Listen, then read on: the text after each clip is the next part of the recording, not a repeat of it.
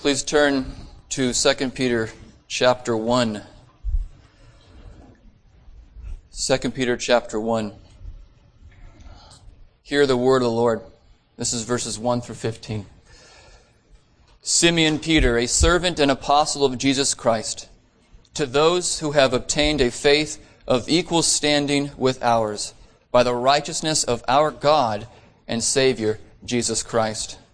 May grace and peace be multiplied to you in the knowledge of God and of Jesus our Lord.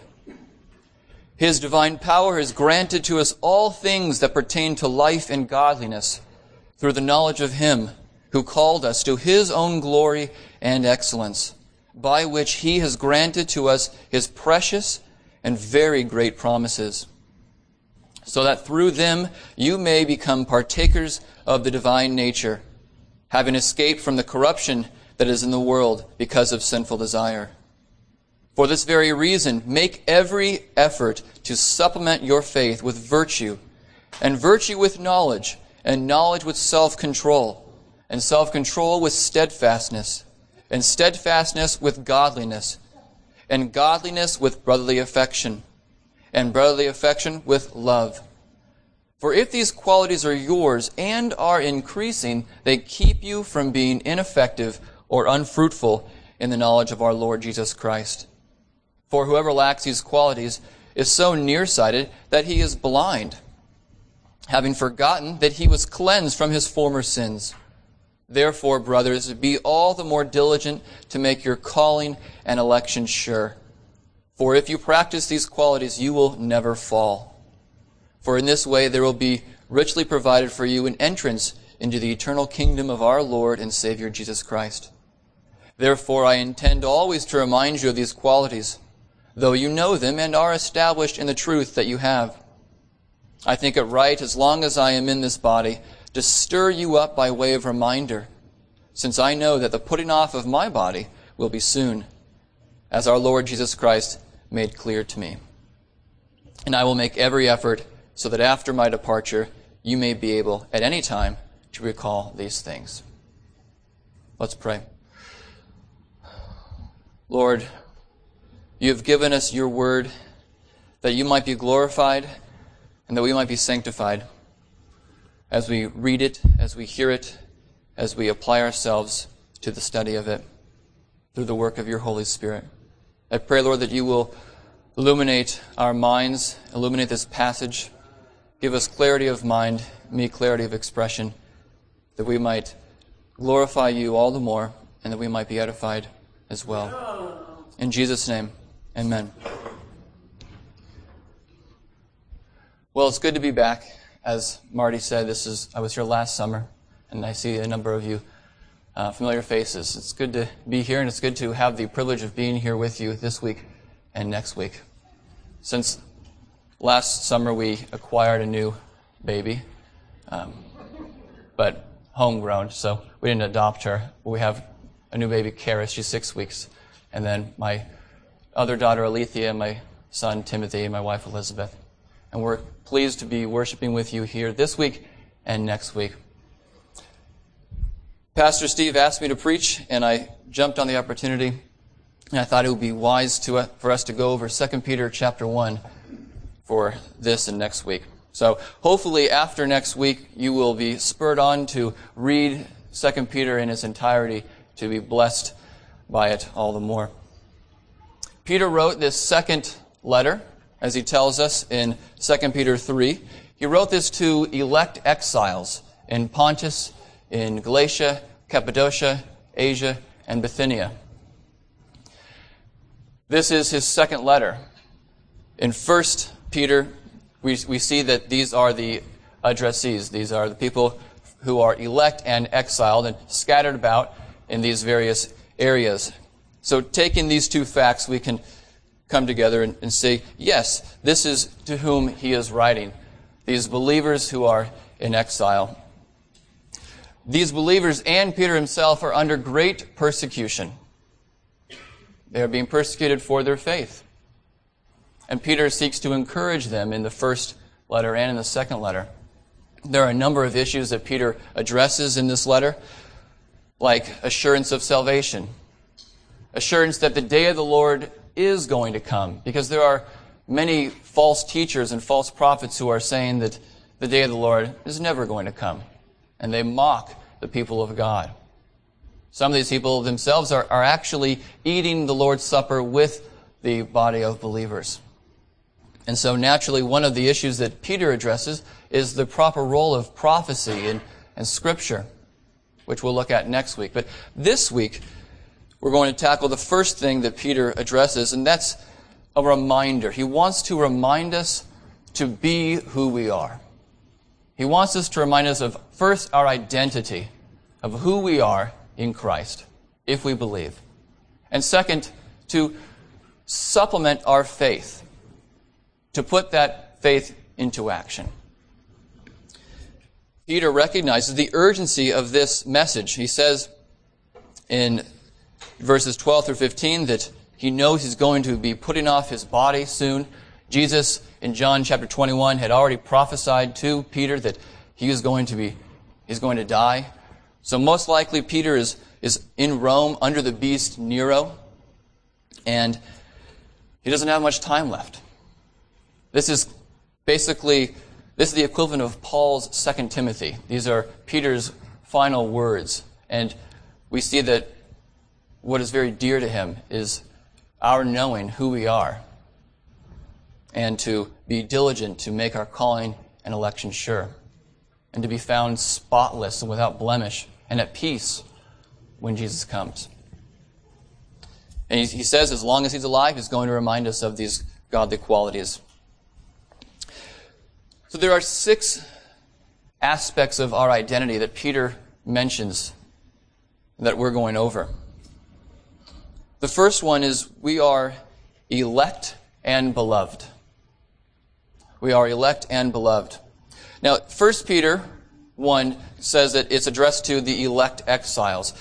But we also see a bit of this election or elected status in 2 Peter 1 when he says to make our calling and election sure. Peter assumes that if we believe we are elect, and in 2 Peter 3 he calls us his beloved. These are very dear terms, very special terms that evoke a special and unique relationship that we have with God, with the triune God. We know that it is not the case that everyone is elect or has a special love from God because not everyone believes, not everyone submits to Jesus Christ as Lord and Savior, and so cannot be called the elect of God or the beloved of God. God has set his special eye or has considered us the apple of his eye if we believe in Jesus Christ. Of course, we cannot say that this status, this identity of, of being elect or loved by God is something that we in some way earned. It is not the case that God looks down the quarters of time and sees who's going to believe, and then on that basis says, okay, now that you chose me, I'm going to choose you. No. We know better than that. We know that no one seeks after God. That no one understands God. In his unregenerate state, we are lovers of our own sin, lovers of our own darkness. We are at enmity with God. And so, we're not going to seek after the Lord. It has to be by God's irresistible grace with which He calls us that we can be believers in Jesus Christ. This is not something that we earned or merit in any way. In fact, in 2 Peter 1 3, we see that it is His divine power that has granted to us all things that pertain to life and godliness through the knowledge of Him who called us. This is Christ's work. This is what Christ has done. He has given us these things. We can't say that we have earned this relationship with the Lord. We were running away from him, like Saul. And, and God rescued us. God turned us away from enmity with him to a, a special friendship and loving relationship. And if we miss this point, that we do not earn this election, this beloved state, if we miss this, then we are not going to have a proper framework through which to see Peter's commands Peter's going to give us two commands in the second section of this message. And these are commands from the apostle, and they must be obeyed. But God does not give us commands and then say, on the basis of your obedience or disobedience, I will choose you. No, He rescues us, and then He gives the commands. He, he chooses, and then He commands. We saw this with His res- rescuing the Israelites from the Egyptians. He rescued them from the hands of the Egyptians, and then He gave them the Torah, the law of God. And as we had a, um, the reading from Deuteronomy just a little bit ago, it is not by the righteousness of the people of Israel that God is choosing them, but for God's name's sake. So that's the first thing of who we are. We are elect and we are loved by God. The second thing is found in verse 2, or verse 1 rather. We are equally righteous.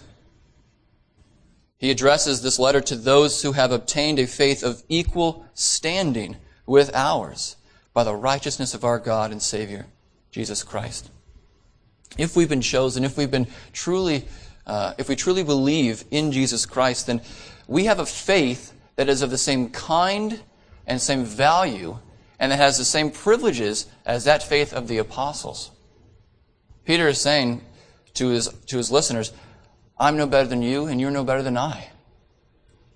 Peter, yes, an apostle of the Lord, but his faith is the same faith that we have.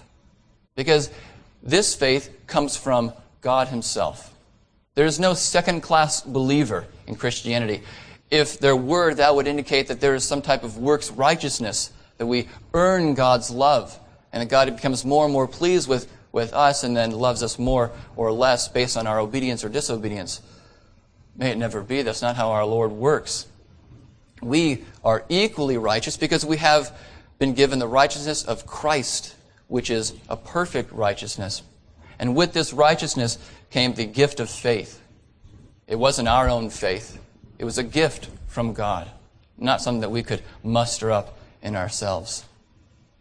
And so, Peter, Paul, the other apostles, the great heroes of the faith, great reformers, they had the same faith that we have. Faith that God has given us with which to believe. And so God doesn't love us more, doesn't love us less. In fact, He loves us as He loves the Son, which is with a perfect love. The third thing that we are, if we truly believe, is we are equipped with all things needed that pertain to life and godliness. In verse 3 again, His divine power has granted to us all things that pertain to life and godliness through the knowledge of Him. We have everything we need to live holy lives. There is not one thing that you are lacking. It is not the case that you need to go to some secular psychologist or psychiatrist to get some advice on, on how to live this life that is a struggle. God doesn't justify us and rescue us from our sins and then says, okay, I got you this far. Now you, on your own, come up with ways to live this life of holiness. Now, the Lord has provided us with the resources. I think of a catcher who plays baseball, the, the role of the catcher, maybe a little bit of Buster Posey for the San Francisco Giants. I think of this, the catcher, if he wants to play catcher, he has to have a catcher's mitt. But is that all that he needs? No, he needs to have more equipment if he's going to, well, not receive some undue harm. He needs to have a face mask. He needs to have a chest protector and shin, shin guards. He needs to have all of these aspects in order to play this role well. And the Lord doesn't just give us a catcher's mitt. He gives us all the equipment. He gives us Himself. He gives us Christ. We are united with Jesus Christ. He gives us His Holy Spirit that indwells us. And He has given us His Word. This is a huge theme in 2 Peter. He has given us His Word. He's given us His prophecy. And it is that that can sanctify us. So we're not lacking in anything. We are equipped with everything that we need. The fourth thing that, that we are is we are also equipped with God's very great promises, his precious and very great promises, Peter tells us in, in verse 4. This full equipment includes his precious and great promises that he has granted to us, that he has called to us by his own glory and excellence. Through Jesus' own glory and excellence, he has earned the fulfillment of these promises. Through Jesus' life and his complete conformity to the law of God, and through his death for us, paying the penalty that we deserve, because of Jesus' person and work, he has accomplished all of the promises that were made since the beginning.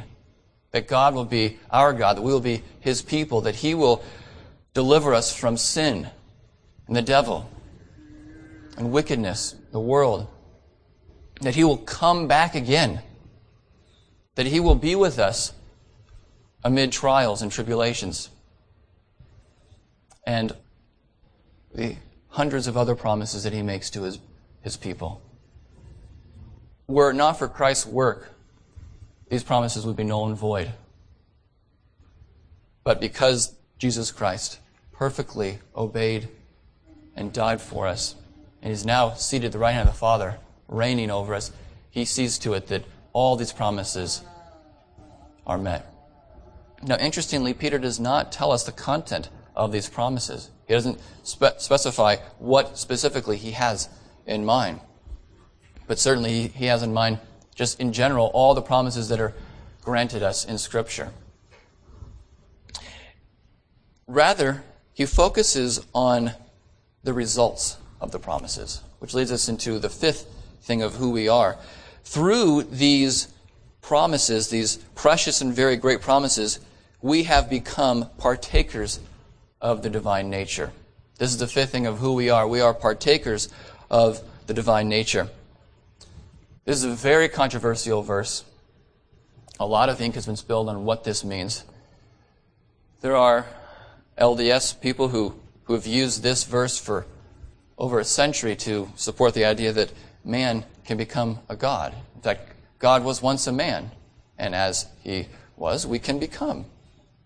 As he is, we can become. But this is not what the, what the word means. Peter knows better than that. Peter knows that there is only one God, there's only one Lord, and all the gods of the people are false idols. So he's not going to then say, well, we can become gods as well. Like we can put on the attributes of divinity. We can be omniscient or omnipotent or everywhere. That's ridiculous. God or, G, or, Peter is a faithful Jew who recited the Shema. Hear, O Israel, the Lord, your God, the Lord is one. So bypassing all that controversy, this word, um, what he's saying here is he's telling us that we are becoming like God in the sense of his moral attributes. We are sharing in who he is as we become holy. This is very similar to Paul in Ephesians 5:1 when he tells us to be imitators of God.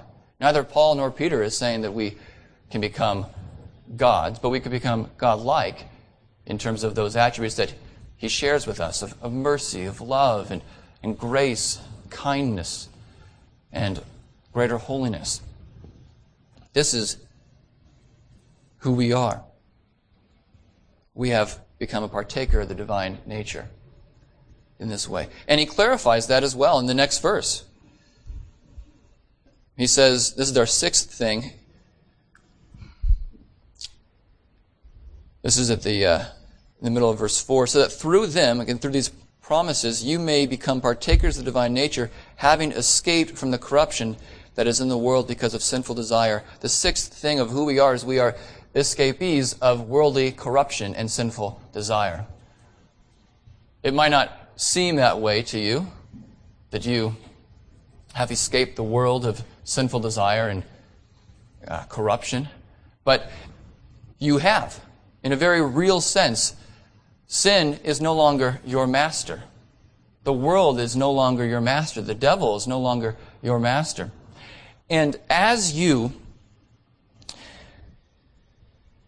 as you put off sin and you put on Christ and you put on these virtues that he's going to talk to us about, you become, in a very real way, more and more incorruptible. God is without corruption. He is without decay or destruction. And sin leads to that. And so, as we put off, as we abandon our own sinful ways, and we put on Jesus, we are becoming more and more like God. Less like the world, less like the earthly, and more like the divine, more like the heavenly. Of course, all of these things our election, our beloved status, our uh, status of being equally righteous, and being equipped with everything we need, being equipped with the promises, and becoming partakers of the divine nature, and, and having escaped the world, the world's corruption. All these things are only done by Jesus' work. Again, these are things that He has granted to us. And we need to remind ourselves of, of who we are. We need to think of ourselves more in these categories. Yes, I am elect. Yes, I am loved by God. I am a partaker of the divine nature. I'm sharing in who, Je- who Jesus is, who the Holy Spirit is, who the Father is, in a very real way. I have escaped the world. I am equally righteous. We need to consider ourselves as saints more than we probably do. I know it's difficult to consider yourself a saint. Uh, I have a difficult time doing that as well. Because, well, I'm not a saint. I, I know my sin. I know who I am. I know what I do. But God is telling us, because of Jesus' work, it isn't because of what you've done. Because of Jesus' work, we are a saint. We are set apart. We are made holy. Therefore, because of this foundation Peter has laid, he can now give those commands that I mentioned earlier. He exhorts them to supplement their faith, and he exhorts them to be all the more diligent to make their calling and election sure. In verse 5, after saying who we are, he says, For this very reason, okay, because of that, make every effort to supplement your faith with virtue and knowledge, etc. And then in verse 10, therefore, brothers, be all the more diligent to make your calling and election sure. Here are two commands that are at parallel with one another. When he says make every effort, he understands that the life of sanctification is one with, well, one that is a real struggle. Living a life of holiness is a very hard life. It requires a lot of effort. Peter is, doesn't think that we can just wake up one day and be fully sanctified in some type of passive way. He knows that it takes a lot. You know this. You know that sanctification is a lifelong battle. And this battle can only be fought with the grace of God in faith in Jesus Christ alone. But it is still a battle and it must be fought day in and day out. We need to reject any idea of live and let God. We just wake up in the morning and say, okay, God, I know you want me to be sanctified. I know you want me to put on virtue and knowledge and godliness and love and brotherly affection and self-control and steadfastness. I know that. So I'm just going to stay here and let you infuse me with these godly qualities. I'm just going to be here while you do that. And then, well, I'm not showing steadfastness. I'm not showing godliness. I'm not showing love. Well, what's up with that, God? We, we, we need to reject that idea.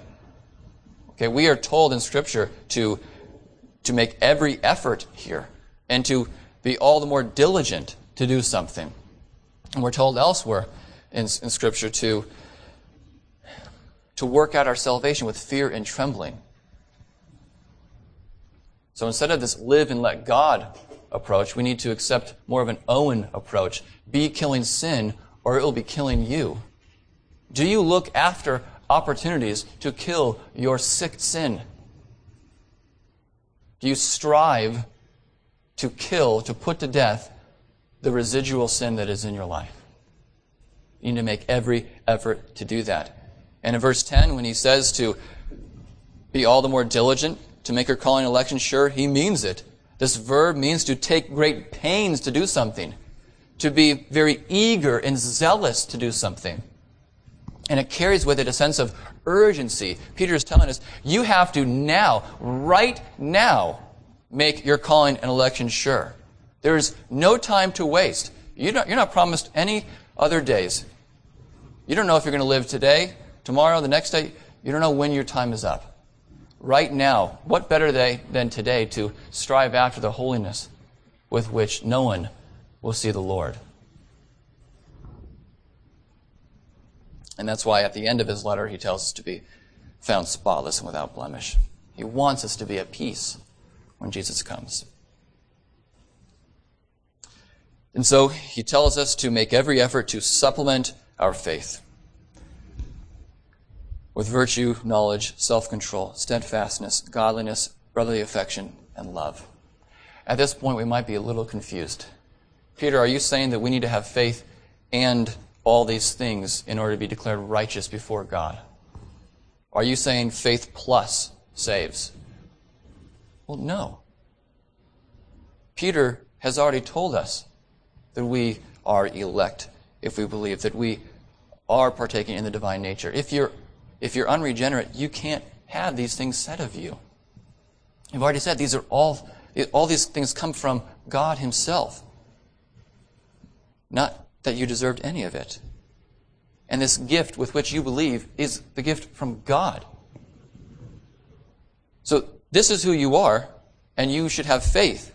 But He also knows that a faith that doesn't work isn't a real faith. He would agree wholeheartedly with James that if your faith does not have works, it's a dead faith. It isn't a real faith. A real faith is supplemented with virtue and knowledge and self control because it has the Spirit working. We have the Spirit working in and through us. And if God has saved us, if He has rescued us from our own sin, from the world, he is going to work in us to will and to do of His good pleasure. He is going to sanctify us. This is Jesus' own prayer in, in John 17, that the Father would sanctify us through the truth, because the Word is truth.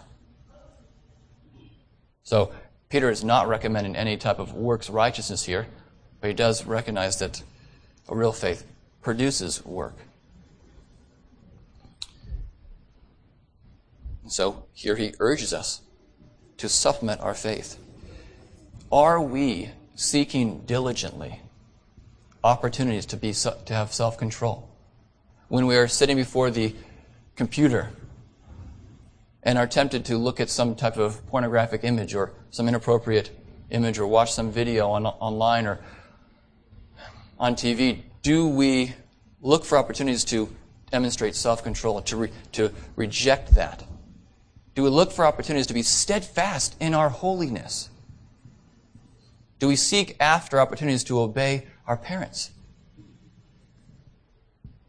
Do we look after or look for opportunities to show each other love and affection? Are we diligently seeking after godly qualities? Or do we say, well, why do I need to supplement my faith? Why do I need to make my calling and election sure? If I'm elect, why the effort? This is often a question that is posed of, of us, of those who believe in the Reformed faith, those who believe in the doctrines of grace. Well, why do you evangelize if you are predestined or if you believe in predestination? Why do you look after holiness? Why do you do those things? This is dangerous thinking, and it's grounded on a misunderstanding of of the fact that God works through means to accomplish his holy purposes, and that he holds man responsible for the actions that he, that he commits. Well, Peter gives us four reasons or motives for obeying these two commands, which are, again, the command to supplement our faith and to make our calling and election sure. The first three are, are negative and the last one is positive. Here are the motives, here are the reasons for obeying these commands. And they are commands. These come from the apostle. These aren't optional. You can't say, well, maybe I'll, maybe I'll do this. Maybe I won't. These come from God himself. So the first reason or motive is lest we be ineffective and unfruitful in the knowledge of Christ. This is found in verse 8. For if these qualities are yours and are increasing, they keep you from being ineffective or unfruitful in the knowledge of our Lord Jesus Christ. If we have a knowledge of Jesus Christ, not just an intellectual knowledge, but that knowledge that involves an intimate relationship with Him and His Word. If we have that, then we will not be unfruitful. We will not be ineffective. We will see these godly qualities in our lives. In fact, if we see them truly, not just externally, but if we see them coming from the inside with faith, then we can be assured that we are not being ineffective and unfruitful in knowing our Jesus. Jesus tells us that apart from Him, we can do nothing. We can bear no fruit apart from Jesus. And if we are bearing fruit, this reminds us of our knowledge of Jesus Christ, of what He's done for us, of who He is, and what He expects of us. This gives us assurance that we are making our calling and election sure if we see these godly qualities in us. It shows that we have an effective and a fruitful knowledge of our Savior. Verse 9 is very similar to verse 8.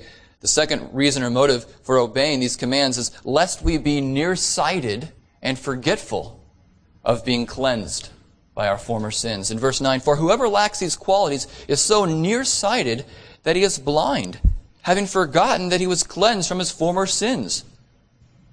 The reading in Ephesians 4 talks about us being cleansed from our former sins and not walking like the Gentiles that we used to walk. We used to walk in darkness so proudly, loving our sin, hating God. And Peter's saying, have you, have you forgotten what Jesus has saved you from? I don't want you to be nearsighted or forgetful of the grace that He has given you and that He gives you day in and day out, moment after moment.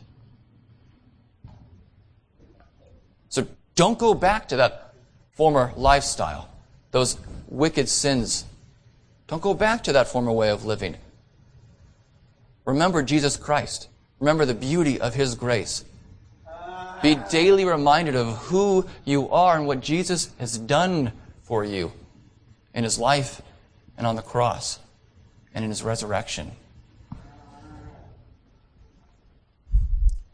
The third reason for obeying these two commands is found in verse 10 lest we fall and stumble. I wonder if Peter has in mind his thrice denial of Jesus those many years before, how he denied Jesus. If God has elected you, your election is sure. It's, it's not going to, you can't be unelected. If God has, has shown a saving love on you, He is not going to unlove you or defriend you on Facebook or something. He's not going to do that. He will love you to the end. In this life, we, we cannot know if we are unelect. Can never know if you're unelect. But you can't know if you are, if you are elect. And Peter tells us that we're, we're commanded to know. And sometimes our assurance varies. It varies with our own lives as we see these godly qualities in us and increasing or not. And Peter's telling us, I don't want you to fall away. I don't want you to stumble. He is well aware of all those people who profess faith but who don't possess it. Scripture is riddled with warnings Take heed lest you fall also. Peter wants us to, to know that we are elect. He wants us to know that we are loved by God with an everlasting love. And that's why he, he says, look for these qualities in your life. And as you examine yourselves to see if you're in the faith, as you see holiness day in and day out, little by little, incremental steps of increasing in godliness, be assured. God is doing a, a work in you, and He's going to see to it to the end. Of course, again, the doing of these things is not what causes us to be elect. Our obedience has nothing whatsoever to do with becoming elect or loved by God or, or accepted. But the doing of these things is evidence of our election. They, the doing of these things shows us that we have been changed. Our heart has a faith with which to believe and with which to supplement these, um, supplement with these godly qualities. The fourth thing, the positive reason for obeying these two commands is found in verse 11. So that we will be granted entrance into the eternal kingdom. Verse 11 For in this way there will be richly provided for you an entrance into the eternal kingdom of our Lord and Savior, Jesus Christ. Ultimately, heeding Peter's command is going to have this end result. We want to hear, Well done, good and faithful servant. We want to run the race well and finish the race and get that prize that has been granted us undeservedly. If you have assurance, you know that God is going to provide you with entrance into the eternal kingdom. You're going to live with Jesus Christ forever. In the new heavens and the new earth. And that's something that Peter talks about later about Jesus is going to come back. And that's where you will be if you believe. And you can you can see if you really believe by seeing if these qualities are in you and are increasing. So I conclude, and as I do, like Peter, I exhort you to be reminded of these things. I know that, that you know them and that you are established in the truth, just like Peter's audience had. I'm not telling you anything you didn't already know. I'm sure this wasn't new for you, but it's good and it's right to be reminded of who we are in Jesus Christ. To summarize, you are elect and loved by God. You are equally righteous. You have a faith that is of the same standing as that of the apostles. You are equipped with God's very precious, great promises. You are equipped with everything that you need to live holy lives.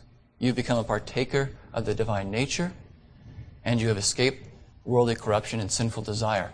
If you truly believe this is who you are. Therefore, I urge you to put on these qualities. I urge you to supplement your faith with, with virtue and knowledge and self control and steadfastness and godliness and brotherly affection and love. Put these on I don't want you to be ineffective or unfruitful in your knowledge of Jesus Christ. I don't want you to be nearsighted or blind, having forgotten what Christ has saved you from and what he has saved you to.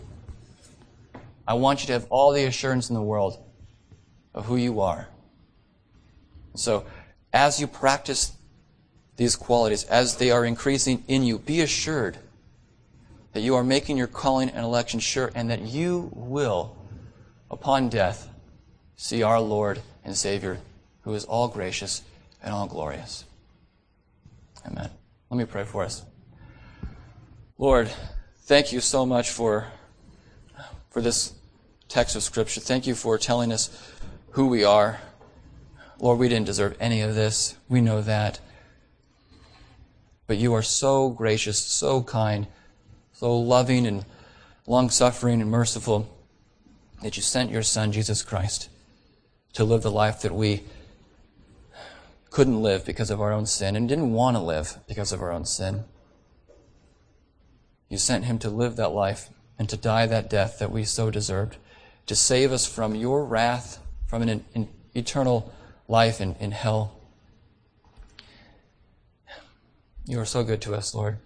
We thank you that you haven't just justified us, but you've also sanctified us, and you are doing so now. So, Lord, we lean upon your Holy Spirit through your word to sanctify us more and more. And as we do, Lord, give us the assurance that you command us to have to be assured of our salvation and our election. all for your glory, Lord, and our good. In Jesus' name, amen.